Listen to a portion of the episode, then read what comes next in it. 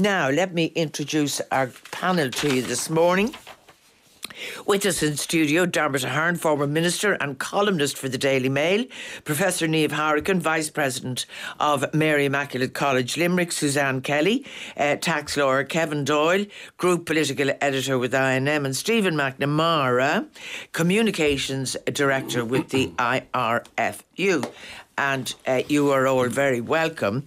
And I'm going to start uh, with you, Stephen, because first of all, it was a great day yesterday. Great day yesterday, yeah. Great to see the team uh, sort of performing to their best again. I think there's still uh, more improvements there within the team, but I think we saw a more cohesive approach yesterday to the team. I think they'd be happy with it. Okay, we'll come back to that in a second. There's a story in the Sunday Times today written by uh, Stephen Jones saying going on about the IRFU, going on about the permutations, going on about Scotland, Japan, etc. And the last thing they needed were the interventions by Ireland and New Zealand. The implication being that Ireland and New Zealand were trying to influence whether or not fresh arrangements could be made for Scotland and Japan. And they say the Irish and Scottish unions have been at loggerheads for some time because Scotland did not vote for the Irish bid to host the 2023 World Cup. And when we were talking about this yesterday, quite a few texts came in they didn't vote for us. People have memories about these things and they don't like it. And I now have um, statement from the IRFU, which I presume was written by you? Uh, in part this morning, yes. it's a little bit late coming in this morning as a result. Yeah. Uh, scurrilous and untrue. Give us the background. Yeah, no, it's just it took us completely by surprise this morning. Actually, um, we, uh, we we weren't approached by Stephen Jones, which I have to say is uh, is is is well, sorry, it would be unusual for an Irish journalist not to approach us. Well, Stephen, of course, um, probably writes more so for the UK edition of the time, uh, the Sunday Times. Um, so no approach was made to us. Uh, woke up this morning, uh, have heard nothing uh, from World Rugby in relation to it either, so I think it was a surprise by them. We absolutely had no opposition whatsoever. We'd no opinion really on whether or not the game uh, went ahead. We certainly didn't make any representation to World Rugby one way or the other in relation to it. We were just focusing on our own game, to be honest, which at one stage looked like it may or may not go ahead.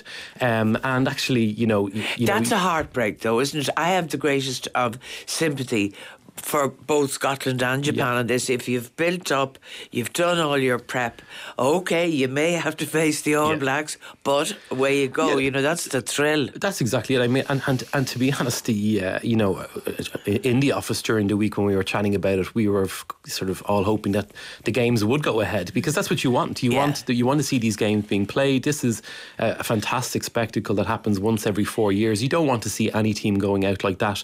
The World Cup has been phenomenal for Japan. Uh, to see another game being played in Japan uh, with a Japanese team is fantastic. Um, and, and just secondly, as well, I know we made light sort of of maybe some of the text yesterday. The relationship between ourselves and the Scots is actually perfect. We, you know, we're we're, de- we're working on a oh, big oh. proposal. Why, no, can, no. why can I hear a, a slight raise of my eyebrow? Well, I think that the whole World Cup bid was disappointing, but that was a number of years ago. I mean, the reality of, of rugby is is it's always changing, and there's huge deals being done at the moment in relation to uh, the future of the game, and we're working very closely with, with our Celtic uh, cousins in relation to that. Yeah. Uh, so we have a great relationship with Scotland, and, and, I think that was one of the things we really needed to correct this morning. Uh, was just that there was any suggestion that. Um, that we would make representations either behind their backs or uh, directly to World Rugby in relation to it because it was simply untrue. Right. okay. Uh, well, then I wonder why it w- was suggested, you know, because these things can start off as rumours and then catch legs, and then mm. people say, weren't the Irish dreadful trying to, you I, know, I, I do think, down. I think when we look at the papers, Marion, there's kind of two narratives now around the World Cup. The one is the narrative around the team and the play and how wonderful it is. And the second is this piece around rugby as a business and how it's evolving as a business. There's a number of articles today but on Jamie Heaslip and his new book and him talking about the distinction between Leinster and Ireland as setups and, and how he felt that the RFU and the Irish setup was much more business-like. Um, and I, it, I think it also touches on the the other issues that we've seen around player welfare in the World Cup. You know, the kind of conditions that players have been playing in, and I think it speaks to concerns that are emerging around Qatar in 2022. Yeah. And I suppose this whole issue around professionalised sports and what are the limits of professionalisation, particularly when you start to think about those issues of player welfare. So I don't think some of these debates that have opened up around this World Cup are going anywhere anytime soon. When I saw the row about the, the grass, I thought, here we go again. Saipan, here, here we come, you know, training in the car You had- park. you had and the look of it. The pitch yesterday was awful, and it, like, there's huge questions. And you have a typhoon there on the side of it. But on, on the Stephen Jones story, it wouldn't have made any sense for Ireland to try and block that game because, with all the will in the world, whatever um, the IRFU's relationship may or may not be with their scout- counterparts, we're all Scots today. Yeah. Um, because we need Scotland to do us a big favour so that we can try and avoid New Zealand. So it made absolutely no sense, and that's why the story is very bizarre. But um, I think there's a lot of questions for World Rugby, Stephen, at the end of this in terms of how Japan. I mean, great to boost the game in Asia Yeah. and get the whole thing going there, and uh, you know the idea that Ireland played no small part in making um, the World Rugby World Cup exciting by losing to Japan, uh, but for that part of the world. But there has to be big questions asked about how it was allowed to happen in the middle of typhoon season, uh, and that you could have pitches that the players were literally taking up the rugs of grass uh, Yeah. and hiding the ball under it. Yeah, but it was the worst they'd had in 60 years. You know, I mean, we've had some pretty unusual things here. We don't control the weather. Well, it's entirely possible. That's that, yeah, it's that is true. But then, what is your contingency? And the idea, like, I felt bad for Conor O'Shea in Italy, um, who didn't get Oh, to play the All Blacks. yeah. And to be fair, the All Blacks would probably have hockeyed them, but that's not how it works. I mean. Ireland would probably have hockeyed Japan.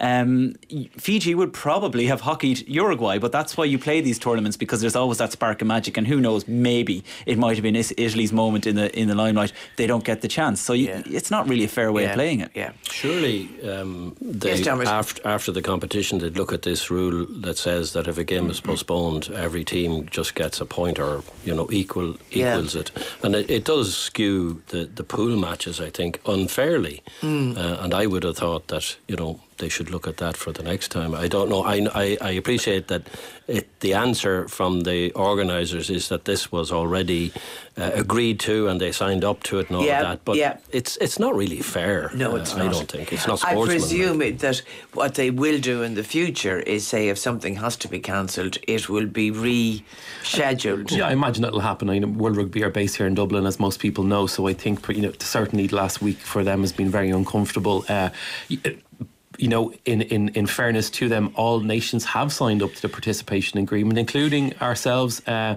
it was something uh, that we discussed. Uh, Probably when we saw the participation agreement and we looked at the implications of it. Yeah. Uh, you do go into the tournaments hoping that these eventualities don't come up. And as you pointed out, it was uh, very unusual.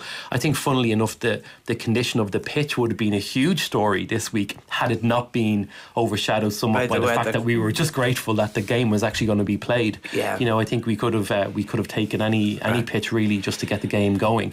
And I think the Scots today as well would uh, would just be very pleased that Yeah. that the game will go ahead. uh, Absolutely. and, and, and we can get Is back it going ahead without an audience?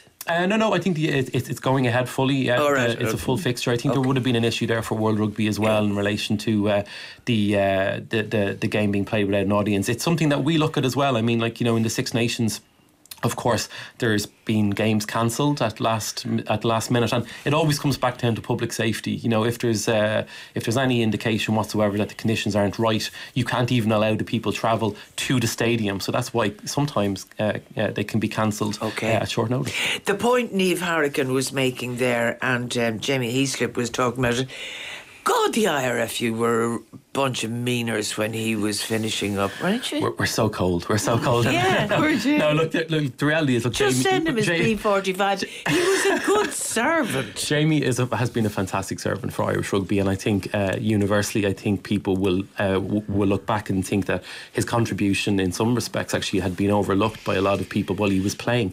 Uh, you know, his injury profile was unbelievably strong. He is a phenomenal athlete. He uh, he's a gentleman. So give him his look, Jamie- P45 and say cheer, and don't even say goodbye. No, no, and look. In fairness, I think you know the, the the reality is it wouldn't have been as it wouldn't have been as cold as that. I, think, yeah, you know, Jamie, we love you. The uh, the, the, reality is, uh, you know, the Leinster branch is the Leinster branch of the IRFU. So, like, what happened at Leinster, it is the IRFU. Uh, you know, could we have had him out on, on, on, the pitch a little bit earlier? Well, we had him out on the pitch during a, a Six Nations game uh, a year after he um, retired. He actually retired in the middle of a Six Nations. Um, yeah, and, medical uh, orders. Yeah, it was yeah. medical, you know, and it's terrible when players retire. We, we actually have a lot of players that do retire, and it's getting that balance between, uh, you know, the game must go on and then doing the right thing by the person. I don't recall if we did very much in relation to on pitch stuff for the likes of Paul O'Connell. I think our most recent captain, Rory, obviously had a great send off in the stadium because yeah. we had a game and he was playing.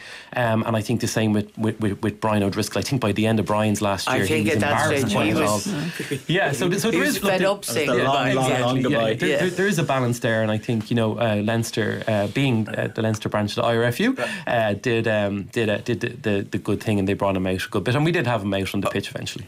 Okay, um, I'm going to. Are you going out? Um, I may go out if we get as far as a semi final. and the reason for that is we're not counting our chickens. We have a very, obviously, everything is budget uh, dependent at IRFU. We're very conscious of the money that we spend. Uh, so we don't have a huge contingent out there right. with the team. We have four people looking after our team from the point of view of media, social media, digital. All of our own channels are very strong nowadays and we're pushing them. So I've already got four people out there. So if I go out, it will literally be uh, if we do hopefully get to a semi final just to give an extra pair of hands if required. Okay, we'll move on from that now. Anyway, that story you deny, absolutely. Uh, caller was on to say, We are not all Scots today. Remember Rockall. now we will move on to Brexit, and it was kind of an extraordinary week, and we can anticipate a fairly extraordinary week uh, next week as well as somebody who has sat around tables at various times, uh, what do you make of it?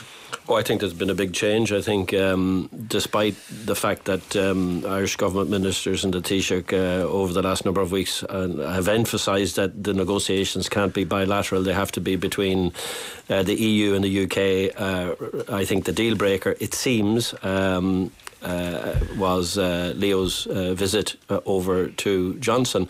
Um, the soundings coming from that meeting, the very fact, particularly from the Irish side, um, uh, the British side being very quiet for 24 hours. The DUP uh, had completely gone to ground, w- w- suggested to me that something pretty major the had been agreed. Um, the fact that uh, Stephen Barclay, um, the Brexit um, negotiator on behalf of the UK, was over with Barnier the next day. Um, the fact that uh, the discussions uh, intensified, not in the tunnel as they say, but um, These clear, stupid language. Clear, but anyway, clear um, that something pr- pretty major was happening. I suspect that um, the the uh, Taoiseach and Johnson have agreed something, and that it's subject to the imprimatur of the EU. Um, I think the EU will look at it uh, very closely to make sure that it doesn't uh, affect their single market, um, the integrity of that. Um, yeah, I think I mean, quite a number of the articles uh, are stressing this that well, it's I, not just the love of us, no, if no, you know no, what I mean. It's to do with that border oh, yeah, and not having a I mean, there will be no sentiment uh, at EU level in relation to this issue. Um, either it uh, they can be guaranteed that uh, bad standard uh, goods uh, will perhaps leak into the EU or whatever, they will make sure, and the bigger countries, particularly Germany and France, will make sure want want to make sure yeah. that the UK are not taking advantage of, of a leaky uh, situation yeah. on the island of Ireland in order to, in effect, undercut their goods. So uh, and and indeed your common or garden smuggling, but but I think just reading through the stuff that necessity to have a border mm. between the EU and the UK when they're gone. Yeah, yeah. Is, is yeah, critical yeah. And, to them. And for us, you know, if there is a win in it, it's the fact that it's not going to be on our border. Um, and you know, if if that is ultimately the situation, it's it's it's a great situation for the island of Ireland. Um, you know, I see some some uh, paper reports now saying that the some of the loyalist people are up in arms about it uh, uh, when you hear uh, the, the the leader of the NFU, the um, Farmers Union, he was on uh, RTÉ yesterday. Um, giving an interview, uh, the vast majority of the people uh, uh, of both traditions in the north understand now that they may not have understood two or three years ago Yeah. fully the implications of a border um, on the island of Ireland, soft, hard, or otherwise. Um, that it will have a detrimental effect, particularly uh, on the north of Ireland, and uh, I, I think even though their politicians aren't uh, saying saying it, I think behind it all, I'd say you will have a sizable number of the DUP who might wish that. Boris would just go and do the deal. Right. Uh, they'll kick up, but you'll hear an awful lot of nice words about the constitutional issue being guaranteed, etc., etc. I, I'm going to go to London um, for a moment, but it, you know, at these critical times and mm, relations and pushing old pains and scratching old scabs and all of that, do you think that there's enough wit around the place for nobody to say, oh, that was a climb down from them, oh, that was a victory for them, oh, that was thing, and so and so won and so and so lost, and just go at it very gently? I think the trick of all negotiations is that is that uh, uh, it, it, has to be agreed that neither side comes out, you know, delighted uh, with a smile on their face. Um, th- th- I think it's important that there is uh, a give on both sides. So, in other words, there's going to have to be some pain for us. Yeah. Uh, it won't be the full backstop. Um, but equally so, um, there will be pain for the other side. So uh, uh, that's the We little need a fudge, and, you don't know, we? Uh, the, the whole, you, Tell you- us about I, the I never saw a tunnel when I was out in, um, uh, in Brussels, but the whole idea of the tunnel is that there would be no. You keep your trap shut. Exactly, it's a it's a mythical tunnel basically. Yeah, and and the other thing is constructive ambiguity. Oh, I think that- Tell us about the time you were talking. Was it to Fischler about fishing in uh, Fischler about fishing in Ireland? Well, uh, when I was Minister for Marine, there was an issue about the Irish box. It was it was it was a, a mythical box around Ireland. Uh, to preserve juvenile fish, and um, it was called the Irish box for, for decades. And it basically, it was a, protected area where other uh, member states of the European Union couldn't come in and fish. Um, uh, or only on, on certain conditions, and um, we were losing it under uh, um, a move uh, at the Fisheries Council. It went on for as long as I was in, in the department, but anyway, um, I was getting nowhere, and eventually I, I, I got on, on, on the government jet, especially to go out and uh, have a, a lunchtime meeting with uh, Franz Fischler, who was the um, Commissioner for Agriculture and, and Fisheries. Uh, I met him out in Crete uh, beside a lovely swimming pool. I bought him a beer. God, they'll be going spare listening I to bought this. him a, but anyway, I, yeah. I bought him a beer and I said, Franz, I need a box. I, don't, I said, I don't care what size it is, uh, as long as I can tell the Irish people that I have a box. Um, and eventually uh, we agreed that I w- we would have a box. He said, You can uh, call it what you like at home. You can call it an Irish box at home, but when you come to Brussels at the meetings, you have to call it um, an area of uh, sensitive, a sensitive area for juvenile fish, and. Uh, we got our Irish box, um, and the fishermen were happy, and you know that's there to this Yeah, day. So in, in all of things, it, it's the language that matters, and it also is, as I come back to what I said earlier. Um, I had equally uh, in in that I remember uh, uh, coming out of the the final meeting when we agreed that um, I was even though it was a win for the Irish. Uh, I was very particular when I I did. Uh, I remember the six o'clock news live from the RTÉ from from Luxembourg. I think it was to to say, look, you know, we're we're we're uh, the meeting has ended and we have an agreement. Um, you know, there's some things that we don't like, uh, but by and large, we're we're in agreement. The Spanish minister went on his national TV saying it was national sabotage, um, and I was delighted with this because, um, as I say, it's very important what people say. language, language and is tone, very, very important. Tone matters too. Let me go to London uh, just for the moment to get a little bit of figuring out. Uh, perspectives from over there, and we're going to Denis Staunton uh, of the Irish Times in London. Uh, morning, Denis. Good morning, Marion. Uh, I, I, suppose the general question, first of all, I mean, this is an awful lot of information has been kept very quiet, though I gather spokespeople are out on the telly this morning um, on your side of the, of the water. How do you read it?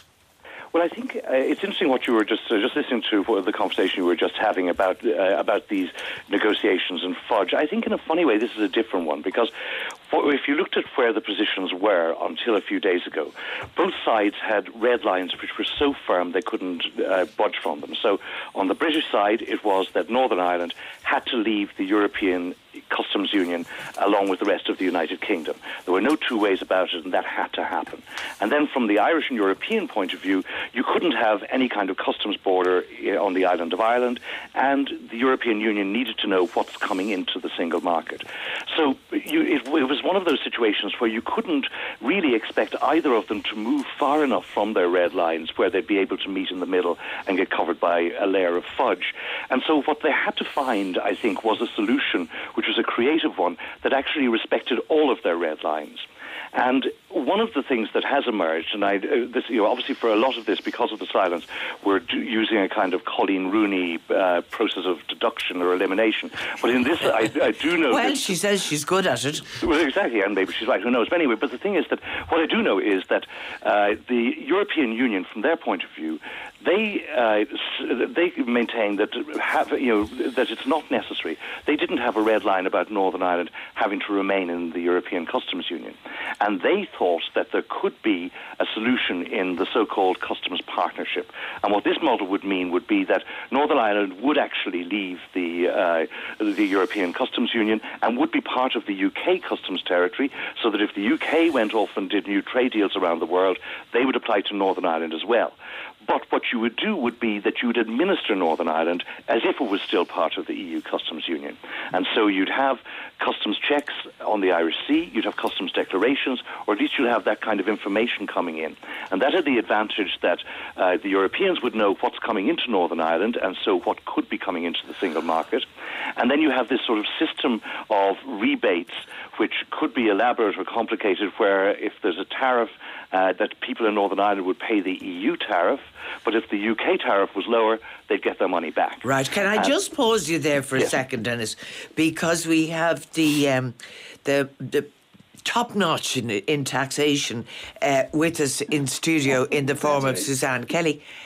That sounds so complicated that if you were in business, you'd just say, "Look, what I'll throw in the towel." Well, I kind of think I understand it, but I could be wrong. Well, if you don't.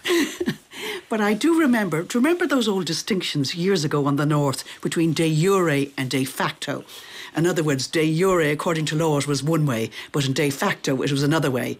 And then we dropped our de jure claim to the North and we said we recognised the factual position. Well, I think this is the same kind of uh, agreement again. What will happen will be, according to law, the North will step outside the customs, the, the customs arrangements that are operating in Europe. But in fact, they will consent to operate a borderless situation between the North and the South. And what they're trying to do is they're trying to organise a structure to suit that. So, according to law, uh, Boris will be able to go back to the English Parliament and say, we are out of the custom union. I have achieved my objective. We are winners. And on our side, we'd be able to say, effectively, we have no border for customs purposes. Now, what it all will come down to is converting that into some kind of language and, and making sure that you can trust what people say about well, it. Well, well, well, trust comes in but very. I, I, just a, a, yes, a, a word of caution. I mean, the EU operates on legal certainty. And I think what uh, Barnier and co are doing at the moment is looking to make sure that from a legal point of view, and it's not uh, de facto, they will have no ambiguity in this because France and Germany and the other countries will insist that this doesn't have a possible precedent for some other areas around Europe that might also exploit this as a loophole. Right. Mind you, I'm sure Scotland is thinking about it, but let me go back, if I may, to London. So, Denis, what is going to happen now? Explain what happens this week, okay. you know, with the, the Queen's speech and what it means, all of that. So what happens today is that around lunchtime, Boris Johnson is going to brief his cabinet on a conference call, tell them more or less what's happening. Again, I think even the cabinet has been kept out of the loop on most of this stuff. Then later today, uh, Michel Barnier will give an update to EU ambassadors in Brussels, and then this evening, uh, Emmanuel Macron and Angela Merkel are meeting for dinner. Not specifically about this, but no doubt they'll be able to talk about it. And Boris Johnson will be talking to them. So the idea being to try to get uh, some support and to kind of work over whatever the details and the Because um, Angela Merkel fairly slapped him down last week, didn't she? Yes, she did, and I think she, uh, you know, by the sound of things, uh, from, from what I understand, she actually did say the things that uh, Downing Street said she said, but perhaps she didn't say them in exactly the same way, and she probably didn't think that all of this was going to be leaked out and published immediately afterwards. But she, uh, but certainly she did slap him down, and that was, uh, and so at the beginning of the week there were there were very hostile briefings coming out of Downing Street. The mood has changed. So tomorrow uh, the Queen's speech happens. Well, that is, it's the Queen reads out a speech where she sets out the legislative program of her government for the uh, for the new parliamentary session.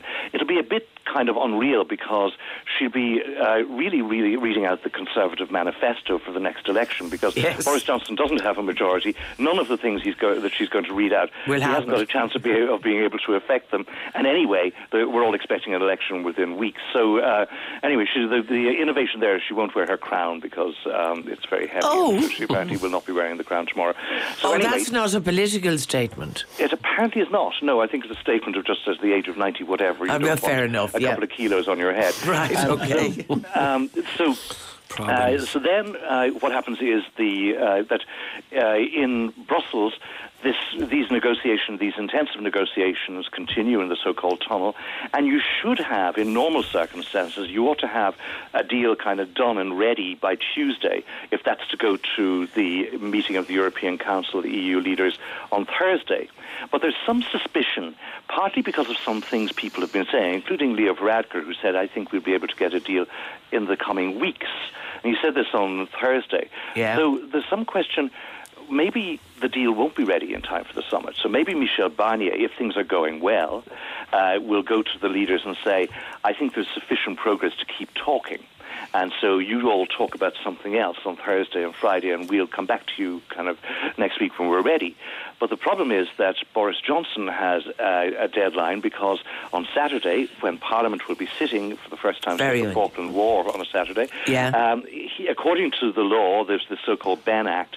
He has got to, if he hasn't got a deal done by the 19th next Saturday, he has got to request an extension to Britain's membership of the European Union. He Just to to say that to me again.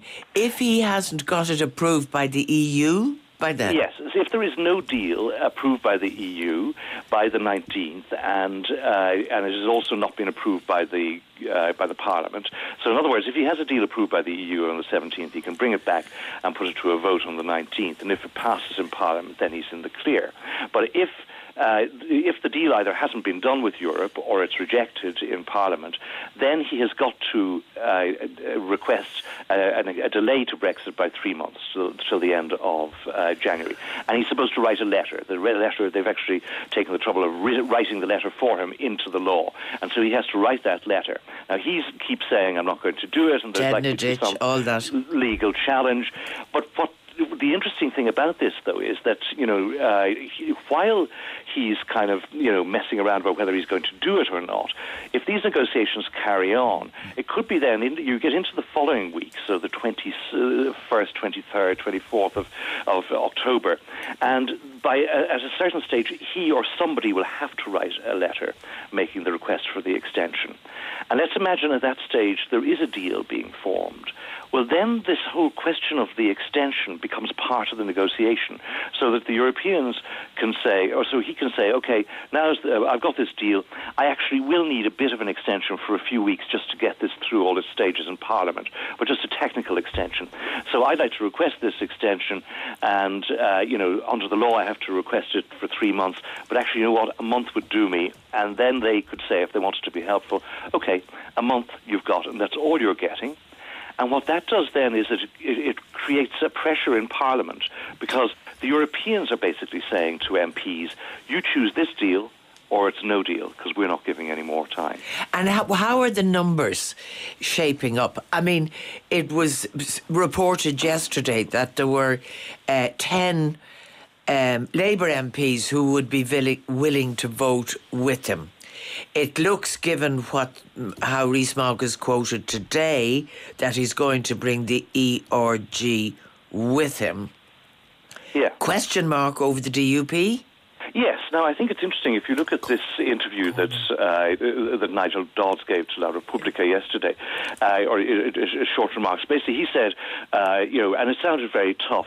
We will not accept anything that uh, leaves us behind in the European Customs Union. We must be full members of the UK customs territory.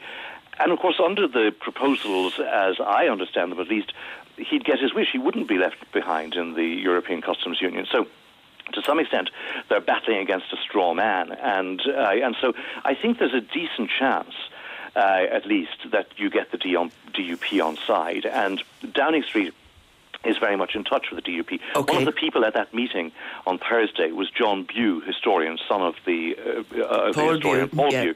And John Bew uh, has a very good understanding of Ulster-Unionism, and he also has been in regular contact with the DUP. So I think he would have a, a fairly good sense of what they could bear. Okay, can I just go to you, Dermot Ahern? You wanted to bring in the question of Corbyn, because Corbyn said he'd Cor- whip. uh, Corb- Corbyn apparently has said that um, Labour are not going to vote for any deal by Boris Johnson or coming out of the meeting with Leo Varadkar, which is, is surprising uh, in that he probably hasn't even seen the details of the deal, um, given that the British cabinet haven't seen the details of, of, the agreement. So.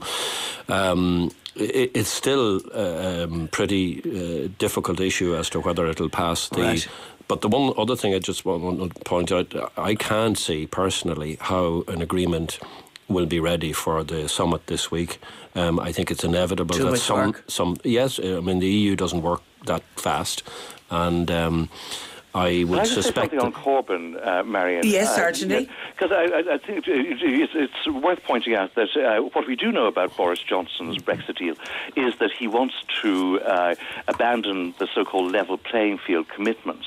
And so what he's looking for is actually a very hard Brexit.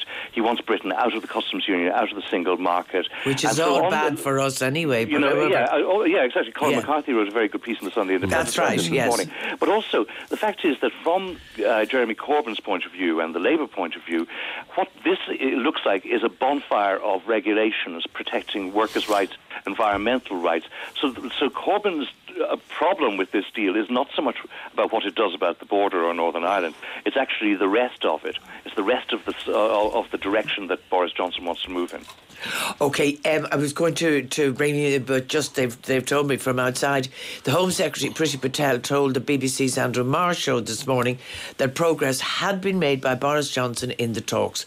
But she repeated a statement that it would not be acceptable for Northern Ireland to be treated differently to the rest of the UK under any customs arrangement. Well, I presume that can be wheeled around a small bit because it is treated differently in, in some other ways at the moment. I, I haven't come to you yet, Kevin. Um, your your take on it, eh, both politically here and the coverage in the paper. Yeah, well, the first thing is uh, that uh, Michel Barnier is apparently, uh, from what I hear, he's on your team. He hates the word tunnel as well. Oh, I Uh, think it's ludicrous. And apparently, you will never hear Michel Barnier actually say Oh, the tunnel. man. He always talks about these intense negotiations. So I think it's the, the, the broadcast behind the scenes that have created that. But to go back to your point, I think about what victory looks like for either the British side or the Irish side. And I'll never forget back in December 2017, standing outside government buildings on a cold December morning, and they had the lecterns there, and we waited for hours and hours for this press conference that had been called with Leo Varadkar, where we were going to hear about. I think it was only being conceived as the backstop at that stage, but essentially what was the original was Northern first Ireland one, deal yeah. that Theresa May had done before Arlene Foster got wind of it uh, and was straight on a plane to London. And I remember looking through the gates as they took the lecterns back inside the building uh, that particular day. So I think Dublin will be very slow this time.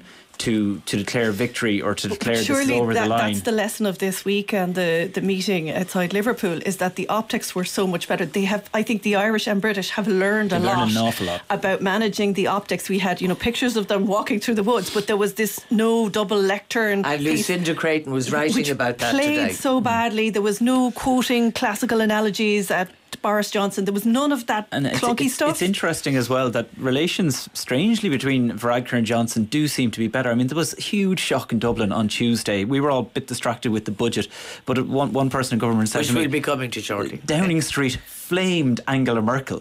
Uh, They were shocked that Downing Street could brief in the way that they did against Angela Merkel. So there was a lot of fear, I think, um, among Varadkar's people about going over to that meeting. Well, one Liverpool. of the things that apparently Angela Merkel said to them, uh, said to, was it him, or whoever, whoever, yes, said to Boris Johnson, um, it would be easier for Germany to Mm. leave the EU than for Britain to leave the EU because of the peace process, Northern Ireland, violence, and history. But Yeah. that's the piece about Brexit that is so difficult is that it is this thing of pressing on old wounds all the time. I mean, for a German prime minister to say that to a British prime minister does then, I suppose, create the context for the subsequent flaming that happened, and indeed the reaction of the tabloid press, which captured precisely, you know, how dare I think the term crouch was used. Um, Oh, was it? Yeah, But the uh, things are so strange. There's a great line in, in Tim Shipman's piece in the Sunday Times today where he's talking about the civil servants in Downing Street and how they knew the moment that Oh, things yes, got lovely serious. story, yeah. Um, and of course, we've all become very familiar with Dominic Cummings, but apparently, the, the moment that everyone around Boris Johnson realised this is real, there's actually movement here, was when they saw Dominic Cummings in a suit because he looks more usually like one of the Extinction Rebellion protesters outside number 10 than a civil servant inside. And that's the bizarreness of where we're at. But, But that- they did say it. it. looked like a suit that he'd borrowed from someone else at a Yeah, wedding. like, yeah, from a charity shop. Uh, Dermot, you want What I find refreshing uh, is uh, the fact that um, an awful lot of our European colleagues actually understand uh, the issue on, on Northern North Ireland, and Ireland. the Good Friday Agreement, the All Ireland economy. Uh, it, it's really refreshing to hear people like Merkel say these things, but also the spokespersons for the European Commission when they come and do the press conferences. Um, I've, I've seen quite a few of them. and. I was astounded at the knowledge that they knew, and, and they were able to answer everything, and they uh, they fully understand, which I think is is, Yeah. is good from our point of view. Yeah, because I was watching uh, one of the press previews last night. Um, I think it was from Sky, uh, and the contributors still kind of saying, "What in the name of God is all this stuff about Ireland?" I don't think they're as well informed. I'll, I'll, I'll, I'll go to to to Denis on this, um, and, and this could be nonsense. Uh, but I get the feeling that they're not as well informed um, in Britain about the details of the North, the island of Ireland, Ireland, and the history of violence and all that. No, I think that's true, and it's also, of course, the fact that the uh, you know, the only political party from Northern Ireland that's represented in Parliament is the DUP. We also have an independent unionist, uh, uh, Lady Hermon, and so the only people who are there speaking in the, in the chamber are people who are saying there's nothing to worry about here. That actually there's no danger, there's no threat to peace from uh, from any of this stuff. Yeah. And so, so that's part of it. I think that all the other thing which some of them find hard to bear uh, and to understand is that for the first time in centuries, the Irish are part of the bigger, more powerful side in a dispute, and that sort of feels wrong to some certain certain kinds of people here. Counterintuitive. It just yeah, exactly, and sort of, and there's also just this sense of a small country getting in the way. If only you know mm-hmm. these people would get out of the way with their backstop, we could just talk directly to Angela Merkel and Emmanuel Macron, sort this stuff out. I mean, it'd be the same if it was another small country in Europe that they just they just sort of feel as if it's the sort of tail wagging the dog stuff, and I think I think that's where you get some of the intemperate mm-hmm. Comments that come out. And it's probably understandable in one sense. We're, well, what, less than 1%. But it's the whole business of violence and history and killing and all of that stuff that we don't want to go back to. Yes, and I think, well, I suppose the point is that you see, the, uh, again, what some of the Brexiteers would say is that by even speaking like that, that you're pandering to uh, to, Yeah. to, to violent people and saying that you're going to allow them to determine what you do about a big constitutional issue. Uh, but certainly, you're right. I mean, there's just you know there's much uh, much lower awareness or sensitivity to the idea that you know the arrangements that you would make on the border about things they regard as technical, Right. uh, that those could actually lead to violence. Okay, this day next week, uh, where will we be, Denis?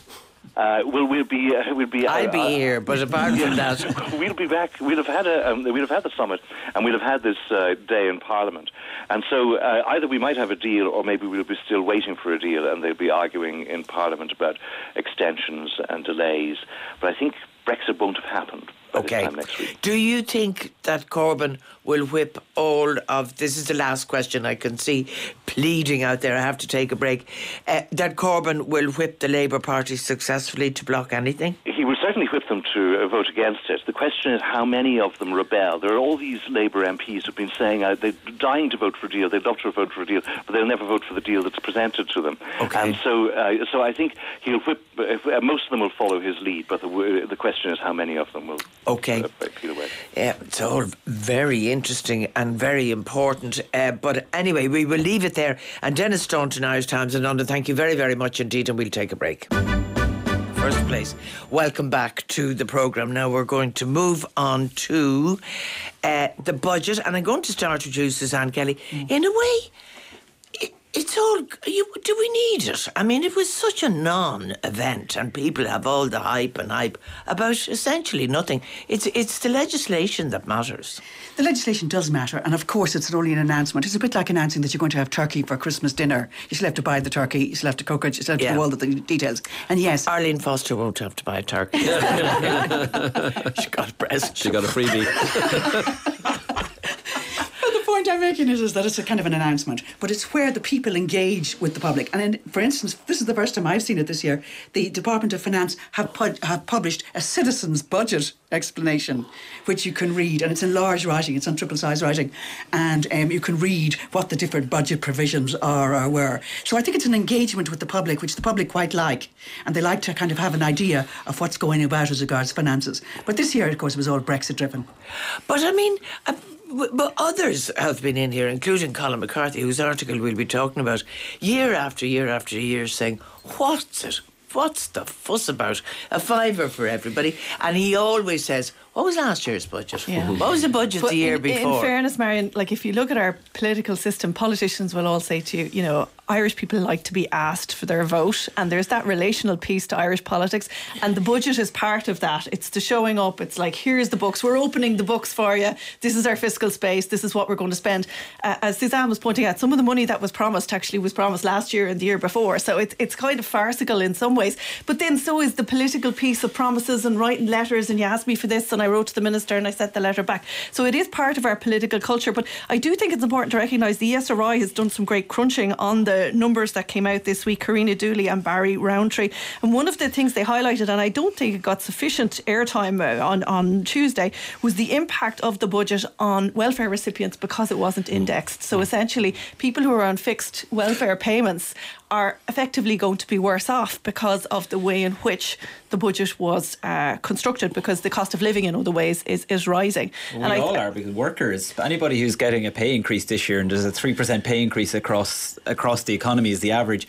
They're all going to give half of that back to Paschal Donohoe. So most people working are going to pay more income tax. For me, year. that's one of the things that you know people don't understand yet, but they will as time goes on, and I think it will be a major factor in whenever the next election is held. Because my own party uh, were very silent over the budget.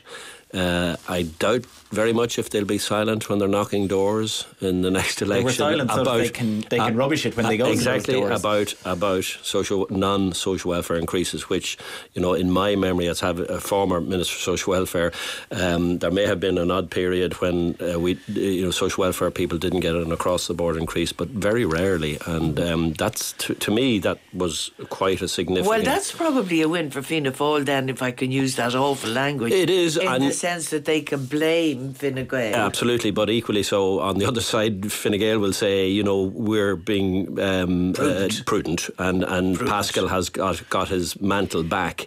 Um, whether that cuts muster around doors uh, on a cold November or a nice February, May. Uh, nobody Dermot. knows. November Fine in Gael the would be- dark and the rain. I know. God Yeah. almighty. Fine will be quick to point out that whilst they are in office, they are not in power, and that they're dependent upon Fianna Fáil and the independent, independent socialists, and then in those circumstances they kind of get a sanction or an authority from these people to do the same things. So I imagine that's where the battle lines will be drawn. Stephen, this is part of your past. Yeah, yeah, was, yeah, uh, before you escaped to rugby. Yes, absolutely. I used to be back in the days of the giveaway uh, budgets, and I we used to uh, I used to work in uh, KPMG, and we used to do the Ready Reckoners, which actually at the time, uh, now they're they are actually quite dull now, but back then, uh, you know, there was SSIAs, there were all of these things, and uh, in hindsight, when you look back, maybe being a bit more prudent back then might have been something that would save us uh, the hurt that we went through. Maybe. then maybe not as well. You know, so we'll sit firmly on the I fence on that think one. so. But I think, yeah, I think you know when they're knocking on the doors, I think nowadays people do understand that you're right, Mary. Like, what's an extra fiver here, an extra fiver there?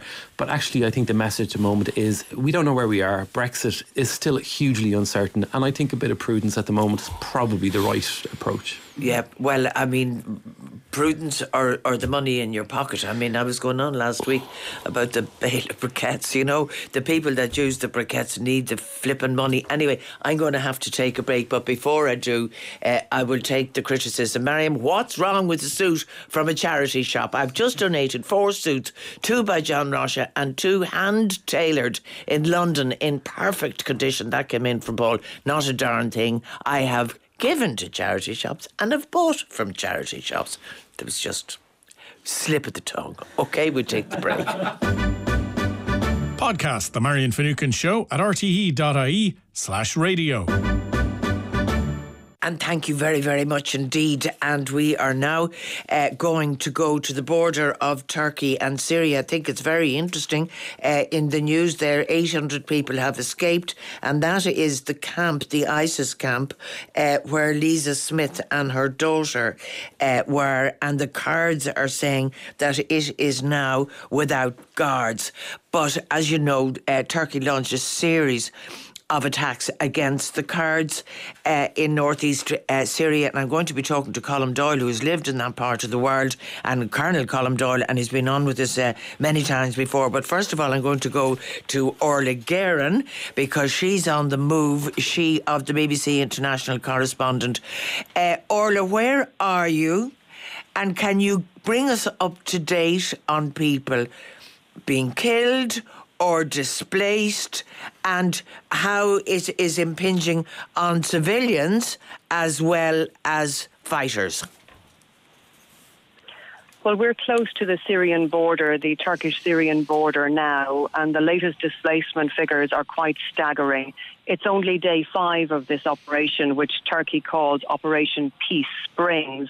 And the United Nations is saying 130,000 people have been displaced in just five days. Now, bear in mind, Marin, that these are people who, in some instances, would have been displaced many times before, might have had to flee four or five times already in the course of Syria's very long conflict. And also, of course, worth pointing out that Turkey began this operation by saying it was going to create what it describes as a safe zone, Yep. uh, allowing for the return of about 4 million refugees that are currently inside Turkey. Well, instead of that, what we are seeing is vast areas of displacement. Uh, the latest casualty figures we have are that about uh, 30 people have been killed, 30 civilians have been killed. Those figures are coming to us from monitoring organisations outside the country. It's very difficult to get reliable, up to date information at the moment from inside Syria. But there are about 20 people who have been killed also on this side of the border in Turkey by incoming mortar fire. But I think the major concern internationally today will be that breaking news about the mass escape from a camp in a place called Ain Issa. Now, the initial reports are still coming in about this, but it seems pretty certain, according to Kurdish officials, that around 800 people have left that camp. They are uh, IS sympathisers, suspected IS fighters, and their families. The reports are saying that the camp came under fire from Turkish warplanes, and either the guards voluntarily decided to open the gates because civilians were at risk, or there was fighting between some of the IS members in the camp. Excuse me, between some of the IS members in the camp and the guards. But either way, Uh, the upshot of that is that around 800 people are, are said to have got out through the gates. And of course, this has been the major concern of the international community, one of the major concerns since this offensive began, that the very hard fought gains uh, in the fight against Islamic State would be put at risk. The um, by the way, if they did escape, uh, now I know that you're not actually there. Like, where would they go to? Looking at the terrain and looking at even just be on beside us now, we have a news thing on. There are places on fire. Um, like when you do escape from a prison, I thought, where where do you escape to? Well, people are moving generally away from the border. All of those who've been fleeing in recent days have been trying to leave areas close to the border because, according to aid agencies, as many as half a million people are living in that strip along the border and they are directly now in harm's way. We have seen ourselves in the past few days massively heavy fire coming from this side of the border, airstrikes, artillery fire, mortar fire raining down uh, on two main towns just inside the border, Tal Abyad and Ras Al Ain. We know at this stage that uh, Turkish forces are claiming to be in, in complete control of Ras Al Ain, and footage that we received yesterday from the town makes it look like a ghost town, basically cleared out of civilian life and now just an area where, where fighting is taking place. So there isn't a safe location, there isn't a safe corridor. Uh, some people are saying, civilians have been saying that they're having to flee to areas where there are no where there's no water, where there's no food. Uh, we received very very distressing images yesterday of a mother holding the body of her little girl. And initially, when we saw those pictures, we thought the child was actually dead uh, it transpired that the child was extremely weak, very, very ill. And the mother said she had had no food and no water for four days. So the civilian impact is absolutely dreadful and growing. And this is in an area which has already been subjected to so many years of war. Absolutely. Um, and there's an article which I won't discuss with you. I'll come back to um, with the panel about. Um, it was quoted, so it's slightly out of date now, and it was a quote from the Kurds to say while we guard this ISIS army, our families are attacked. So, I mean, the Kurds have been dumped on, it seems, uh, since the beginning of time, certainly since the end of the Ottoman Empire.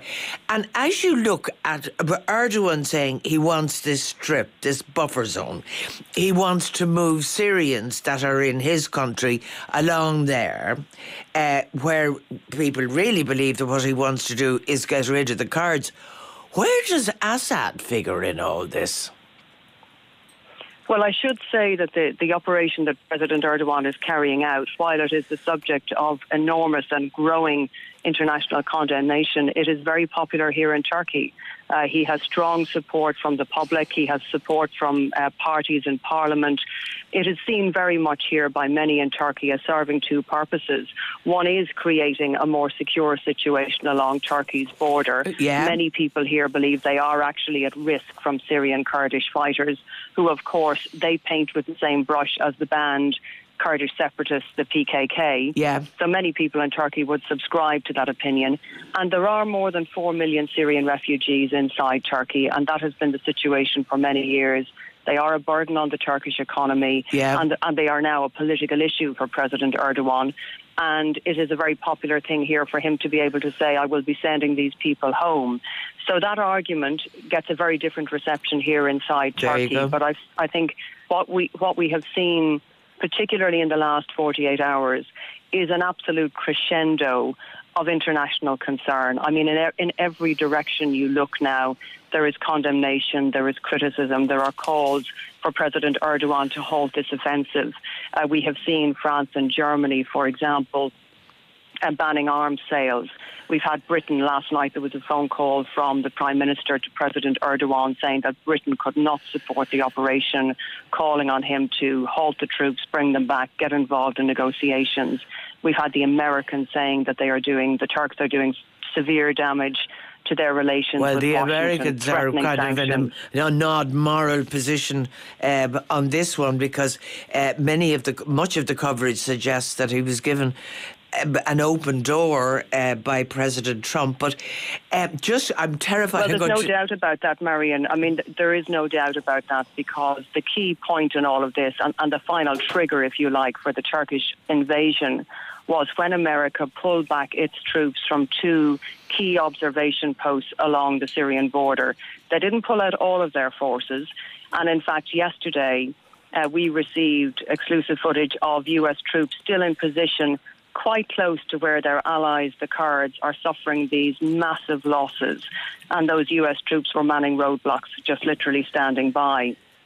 So it's very clear that in, in deciding to pull back those US troops, whether President Trump will ever admit this or not, the Turks interpreted this as the green light. President Trump was never going to allow US troops to be caught in harm's way. Once they were taken out of the path of the US, of the Turkish invasion, President Erdogan decided he was going to go ahead. So there is no doubt about the very close links between those two things, however much President Trump might like to deny it now, uh, and however much he's now flailing around trying to find some kind of coherent position and trying to find some way to halt this offensive. But there's no indication that President Erdogan is listening to any of the international criticism, and I think it will be some time before that takes effect. I don't think he will be willing to stop this until he has made significant gains and can turn around to his domestic audience and say, here's the victory I promised you. Right. Um, you were at the funeral of a nine month old initially and then many others. These were the, the realities. When you talk in statistics, it's different to actually thinking of a nine month old being buried. Well, that funeral was, was particularly. Um, heartbreaking, I would say, because it was a little boy called Muhammad Omar. And in the in the most cruel twist of fate, uh, he and his family were actually Syrian refugees. Now he was killed on this side of the border in Turkey, in the town of Akçakale. He was inside his own home with the rest of his family, and uh, mortar fire came from the other side of the border. And we spoke briefly to his mother at the funeral on Friday, and she told us that she had had six girls before she had a boy. She said, I waited 17 years to see him, uh, and now he's gone. So a dreadful tragedy for one family. But, you know, it is important to say that children are being buried on both sides of the yeah. border now. There is bloodshed on both sides. And earlier on during the week, uh, we had the story of, of a little girl from inside the Kurdish controlled areas in the town of Qamishli she had lost her leg again, just playing outside yeah. her house. Yeah, and, and her brother, who was just 12 year old, was killed. So the civilian cost in all of this is mounting. The humanitarian cost is mounting. The consequences in terms of, of the progress made against Islamic State. And also, I would have to say, Marion, the risk of this spiraling dreadfully out of control. We have had the first confirmation of a roadside execution by forces allied to the Turks. Video emerged yesterday, which we have now been able to verify, of a prisoner literally being executed on the side of the road. So it's not just the scope of the operation, the aims of the operation, but it's now the conduct of the operation that are going to come under very close scrutiny. Right. Listen, um, Orla, very nice to talk to you. We were worried that we wouldn't get a phone line to you. Uh, so thank you very much indeed for taking our call.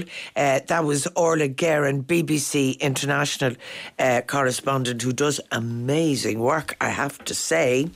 Uh, and I will uh, go, now go, excuse me, if I may, to uh, the Limerick studio. And thank you indeed, um, C- Colonel Colm Doyle, uh, for waiting for us. But we were just afraid we might lose uh, that line. Um, you lived in the region, you worked in the region, you worked, you know, with various people from UN to, to whatever, and you know the region very, very well. Can you, as briefly as possible, explain who the Kurds are and why nobody, they've been, it, it appears that they have been let down so many times? Uh, good morning. Um, I, I, would say, first of all, the Kurds are one of the indigenous peoples that inhabit a mountainous region referred to by them as Kurdistan, and it's a region which straddles the borders of Turkey, Iran, Iraq, Syria, and a small portion of Armenia. In total, they constitute about 30 million people, and they make up the fourth largest ethnic group in the Middle East. However, they have never obtained a permanent nation state. So, in fact, Kurdistan is a region rather than a state. Right. Now, in September, um, I think it was 200, 2017, Iraqi Kurdistan held a, referen- uh, a referendum in independence and it was well supported by the Kurdish people of Iraq, despite the government terming it as illegal. But however, attempting to establish an independent state is still far from reality, and there has been a determined opposition from these four countries Turkey, Syria, Iraq, and Iran not to give the Kurds nationhood. Yeah, can I ask you why? I mean, you, you say that they were dealt out from at the end of World War One. And I don't know the region in, in, in the way that you do, but for some reason, everybody seems to hate the Kurds and kind of regard them as subhuman in comparison to themselves, but used them very successfully to squash ISIS. Well, yes. I mean, certainly, um, I mean, at, at, at, the end of, of, with the defeat of the Ottoman Empire at the end of the First World War, the Western Allies had made a provision for, in fact, a Kurdish state. But a few years after that, with the Treaty of Lausanne, which set the boundaries of modern Turkey, there was no provision made. So since then, these Kurds have lived in a region straddling these four nations, and none of those four nations want to grant them nationhood because they would lose territory. But they came into their own really in the modern area because in 1978, um, Abdullah Öcalan established the organization, the PKK. Now, this was an organization established by the Kurds which called for an independent state. However, within six years of that happening, they turned themselves into an armed struggle, and they have been basically in conflict with Turkey for the last three decades. But all of the countries, Iraq, Iran, Syria, and Turkey, have treated the Kurds very badly. And all of them, in their own time, are determined that they will not give them their nationhood. And this makes it very difficult for the international community, for the United Nations. You know, Turkey, for example, is a member of NATO. Yep. So, so, so, so what do they do? Um, the PKK this organisation has been condemned um, by the United States, and it's also um, deemed to be a terrorist organisation uh, by um, the European Union. So what the Kurds have done in the last few years, however, is to occupy territory because of the civil war um, in Syria. And they joined up with an organisation called the SDF, which is the Syrian Democratic Forces, which was basically a multi ethnic alliance of mostly Kurdish and Arab militias that have been a critical partner on the ground in Syria for the United States led international coalition against right. basically Islamic State. And if you remember the siege, um, eh, I think it was 2014 of Kobani, that town close to the Turkish border there was comment at the time that the Turkish president was more concerned about what the Kurds were doing as he would have been against Islamic State itself. Right. But when the, the Kurds defended that town against IS, the Turkish president would not allow any Kurds from inside Turkey to cross the border to come to their assistance. So, really, the Kurds now have been dealt a, a, massive blow with the decision by the United States to pull out. And as Orla Guerin rightly pointed out, it really gave Turkey permission to go in and take over this territory. Now, the question, of course, to be asked is, you know, if the Turkish president is going to try and have some sort of a safe zone uh, in northern Syria, not alone is he invading or having an incursion into Syrian territory, but it also has to get rid of the Kurds in order to allow the resettlement of 2 million, or he quotes even nearly up to 4 million uh, Syrian refugees. And where does he put the Kurds? Well, he doesn't really care. That's the that's the view. And when you ask the question of Orla Guerin, where do these Kurds go? Remember 50,000 of, of them being isolated near Sinjar during the war. They are a mountainous people. They really don't have a homeland. So all they will try and do is seek some sort of solace or security away from the territories at the moment. But I do think it is a, it is a great threat of a humanitarian disaster. Uh, just before I go to the panel here to talk uh, to you, Colm, didn't this happen also uh, during the whole Saddam Hussein carry on and the free flying zones and who got oil and all of that. And there was money going in there. And the Kurds used the money for education, improving Yes. uh, thing. And at the end of it, gone. Exactly. And you may recall in 19, I think it was during the Iran Iraq War in 1988, where there was a chemical attack um, used against the Kurds. And about 5,000 of them were massacred at that time. Now, that caused an international outrage. But here we are now in 2019, and the Kurds could be in for with the actions of the president of Turkey in for a torrid time. Yeah. And it appears to be on the outside with the tacit support of the United States and President Trump. And I'll come back to what the rest of the world is doing. And the UN, I mean, I know the UN is the best that we have, but it sometimes would make you weary uh, about its role and function. Dermot Ahern, you were uh, formerly um, Minister for Foreign Affairs. Uh, we don't necessarily, excuse me, sing from the one hymn sheet with all of Europe on matters to do with international relations and, and foreign policy and all this.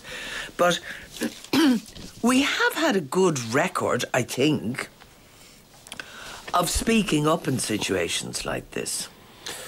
We have, but in relation to this, I mean, I think the um, responsibility for what has happened has to lie firmly on the door of uh, Donald Trump. Uh, it's quite uh, amazing to think that they, I think they only, Colin might confirm this, um, they've only withdrawn 50 troops Yeah. from this particular Yeah, section. that's what I saw the report. Um, apparently, Trump said that as long as urban areas were not being targeted um, and so on and so forth, Trump uh, is deciding foreign policy based on tweets. At one stage, he said uh, if the Turks attack the Kurds, um, that he will send in additional troops into the area. Um, he also said he would attack um, Turkey in terms of, uh, of sanctions. Yeah. And the latest thing is he said he will mediate between the Turks and the Kurds. Well, if it hasn't been sorted by now, I don't think Donald Trump is going to. Um, but I, I think all, I mean, to come back to your point about, uh, you know, uh, uh, international organisations, this is the problem. I mean, when I became Minister for Foreign Affairs, one of the sort of terms I learned was multilateralism.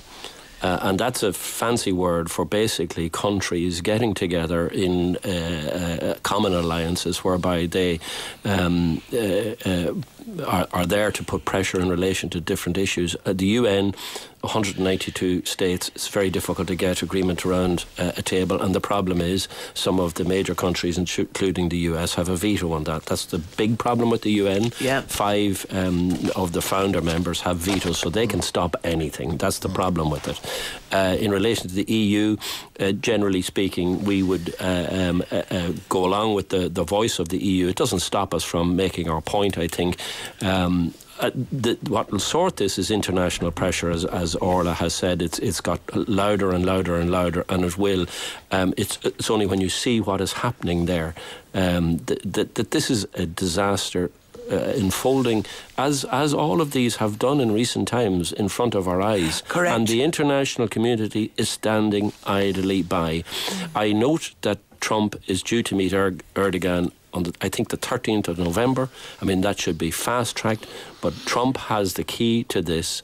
Um, he's dumping on the Kurds who Right. assisted him in getting rid of ISIS. That's the heartbreak. And, and this is and uh, apparently Trump at some um, one of his meetings in America. I mean, this is all about domestic politics. He is basically wanting to be able He's to say to his his promise. yeah that we have we have drawn. But apparently, he said at a recent meeting that. Sure, the, the, the ISIS um, uh, uh, people, um, 70,000 of whom are in, in camps in this area, 2,000 in prison, uh, that the Kurds have been minding with the Americans. He said, well, sure, they could end up in Europe, as if that's a good thing. Well, Uh, we'll come back to that in a moment. Niamh, you wanted to come in there. Well, I, I, I think it actually links in also to some of the broader stuff that's going on around the impeachment of Donald Trump. Because if you follow this on social media, there's been a fair bit of coverage of the interactions that the Trumps have had with Erdogan and with Turkey and the kind of inappropriateness of that relationship, for want of a better word. There's a tweet of himself and his daughter in Turkey. He has business interests there. So I, I do think it links into this broader macro piece around Trump and his impeachment. But there is a second piece of it, Marian, and I think you highlighted there about Assad and the Russians, because this is the other piece that's relatively silent. Yep. And there's a number of pieces. There's one piece, particularly in the Sunday Business Post today, that uh, talks about Emmanuel Macron, and I'm sure this is something that's going to come up in his meeting with Angela Merkel. He is arguing for a repositioning of Europe's relationship with Vladimir Putin. And of course, the, the Russian influence in this region has been, absolutely formative on how this conflict has gone. In stark contrast, it had to be said to the European Union's role in the region, which Right. ha- has not been. Uh, Well, I was listening to some Kurdish spokesperson yesterday saying, Where do we go now? We um, go to Putin or we go to Assad. You wanted to come in there for a moment, Yeah, I think yes? there's just a couple of points on this for me. I think uh, I was completely shocked during the week when when I heard Trump talking about you know the fact that there was some association with well you know they hadn't helped us back in the war, therefore you know we don't owe them anything. Normandy. Um, and this, this is all about land and Yeah, making anyway. so flippant of it, and and of course the importance again here, and this really highlights the real importance of people like Orla and good journalism, which is fundamentally important to this side of the world where. Only when you bring the human nature and those stories of those children back Yeah. does it kind of hit home here. Uh, and I think in some ways we've lost a little bit of empathy. Um, maybe because there's so many horror stories nowadays, or maybe because people like Trump are starting to actually have influence here as well. And that, like recently, we had huge stories around di- direct provision centres here and how you know, well, humanitarianly, they're terrible places to go. Well, I'm sure these people would just only love to come over now and get a bit of safety. And, and I think we ourselves need to look at how we are changing as a society in relation to how we see these things because I think the politicians are not, uh, and I mean uh, like Trump, not covering themselves in Yeah. glory here. But you know, if you look at what happened in Italy, uh, with people coming over from North Africa, and they came over and they came over and they came over and they were all deposited in Italy, including by us. I mean, people were saved in the Mediterranean and then plonked into Italy, and the rest of Europe did nothing. And then what happens? You get people turning against immigrants, and you get right wing views, and you get Salvini, and just like Erdogan, I presume uh, having four million people on your territory is not easy. And we were clapping ourselves on the back for sending a Navy ship over to do it and, and then Yeah. committing to tiny, tiny numbers coming over here once they were vetted and processed and all the hard legwork, I suppose, was done to some extent. But mm. I think what's most worrying about what's happened in the past week, really, there, like this conflict on, on the Turkish border has been coming for years. Yeah. It's been coming for a really, really long time, and that, that bubble has burst. But it has burst with such ferocity in the space of three and four days that you're talking about 100, 150,000 people displayed. You're talking about, I, I, I don't know what the death numbers are yet, but they're going to be dozens. And this isn't going to end quickly. So it's opening up a whole new front that's going to run and run. Okay, let me go back to Colin. Uh, I mean, Colin, you worked with the with the UN. Some of us get weary because, obviously, of the vetoes that exist, but. Clearly, you wouldn't have worked with them if you didn't see a purpose in them. Uh, how do you see what might be possible to do now, or will there just be slaughter of the Kurds? I can't. I can't really answer that because uh, I don't know. You know, I don't know what the solution is. Um, I think, for, from the point of view of the references to Russia, uh, it is quite interesting because Russia is obviously eager to see the United States troops leave Syria. That would weaken Washington's influence in the region, and is determined to draw Turkey away from NATO. So um, this suits Russia to a certain extent. Um, you know, President Putin's influence is quite considerable now in the Middle East, particularly in Syria. He's now a Yeah. major player. And, um, you know, this Turkish president is determined, and will go against the international um, you know, opinion. He said, I am determined to carry out what I think is right for Turkey and I will not be deterred from doing it. And if you do not agree with what I'm doing, well, then I'll just send, you know, four million refugees into Europe. Yeah. So he has a certain amount of what he deems is legitimacy. And unfortunately, whether we accept it or not, the President of the United States has in my view, uh, concurred w- with that sentiment. I don't know what the international community can do. As I said earlier, Turkey is a member of NATO. That's a dilemma for that organisation. But I would have to say, in relation to the United Nations, and I worked there for, for a few years, it can be a very bureaucratic organisation that takes so long to make decisions. However, what I would say in its defence is the United Nations is still the only global organisation that exists. It is the one global organisation that one side will go to if it wants to take a case against another, and both sides will accept it.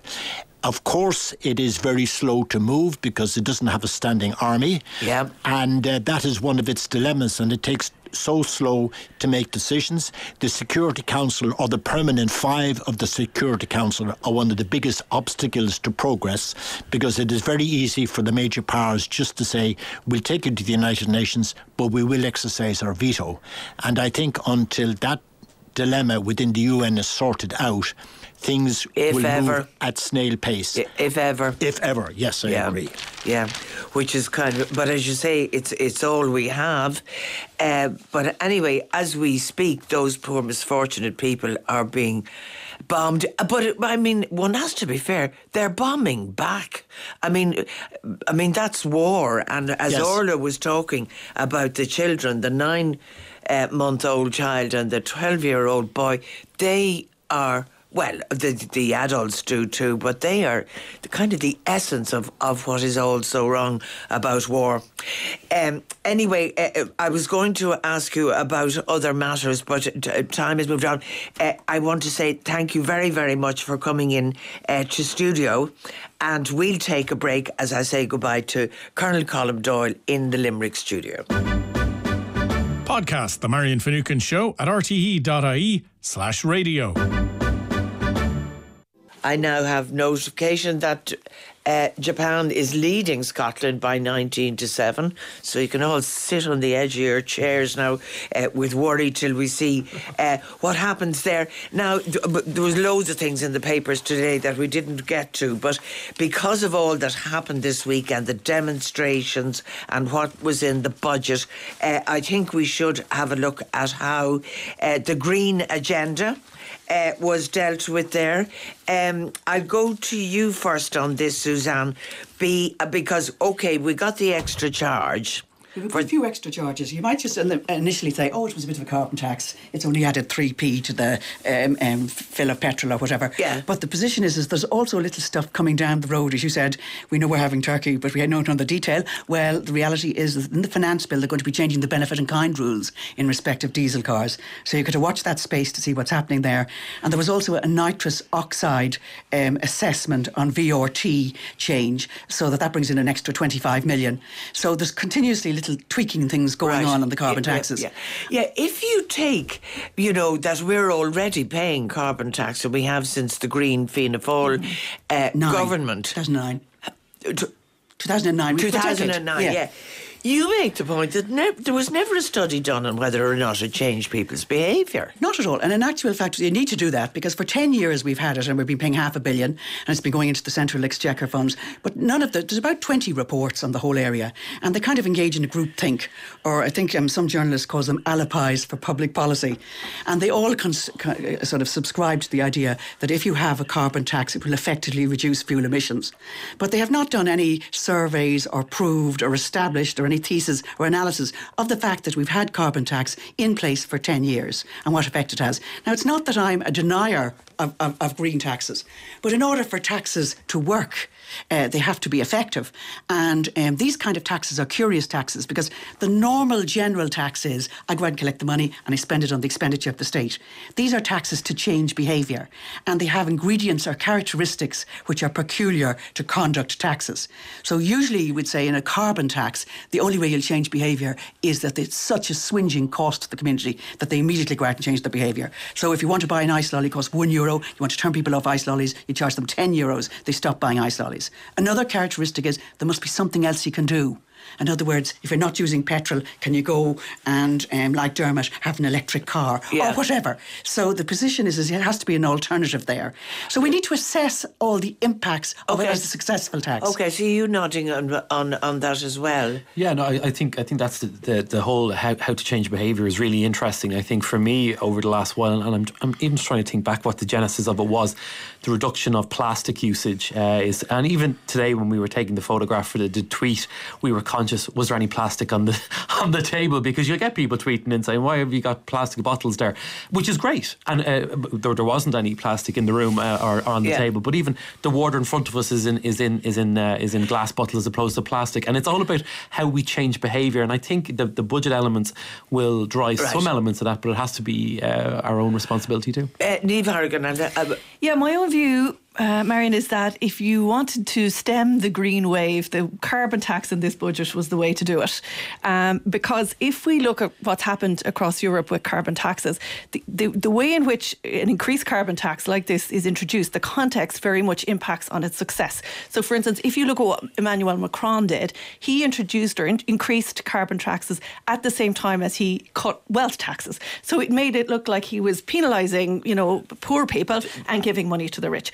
If you look at what happened in Sweden when they introduced carbon taxes and they created a, a very good kind of offsetting cont- context, which uh, you know affected the most, protected the most vulnerable people who were affected by them, there was much more public acceptance of them. I, I think this increase in, in carbon tax is not significant enough to make any change in behaviour.